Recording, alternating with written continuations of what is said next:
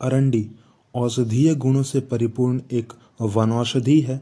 ज़्यादातर इस पौधे के बीज को इस्तेमाल किया जाता है औषधि बनाने में।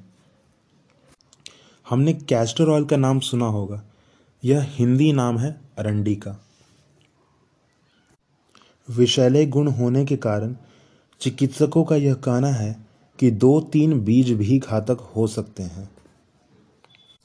अरंडी के बीज का तेल प्रायः दूध या फलों के रस के साथ लिया जाता है।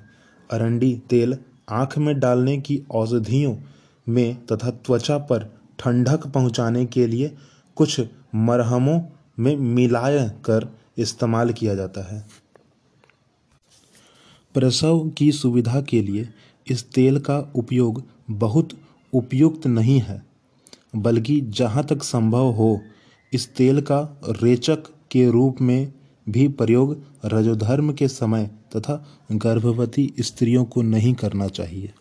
अरंडी का तेल गर्भ निरोधक, जैली व क्रीम आदि बनाने के काम आता है।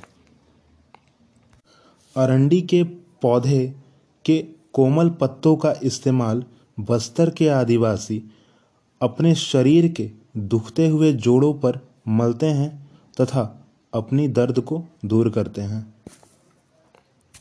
अरंडी के तेल का उपयोग त्वचा रोग निरोधक के रूप में भी किया जाता है। वैज्ञानिकों के शोध में कुछ साल पहले यह पता चला है कि अरंडी का तेल मुँह के झिल्ली को स्वस्थ बनाने में भी उपयोगी है और यह पौधा नानी तंत्र हेतु बलकारक भ्रामक तथा वात्सूल में उपयोगी बताया गया है, तथा इसका उपयोग अफ्रीका में रह रहे लोग भी इस पौधे के मूल व बीज का कामला व कुष्ठ रोग हेतु उल्लेख करते हैं, इस्तेमाल करते हैं। जिस प्रकार अरंडी को हिंदी में कैस्टर ऑयल कहते हैं, वैसे ही विज्ञान भाषा में, वैज्ञानिक भाषा में रीसिनुस कॉम्युनिस कहते हैं।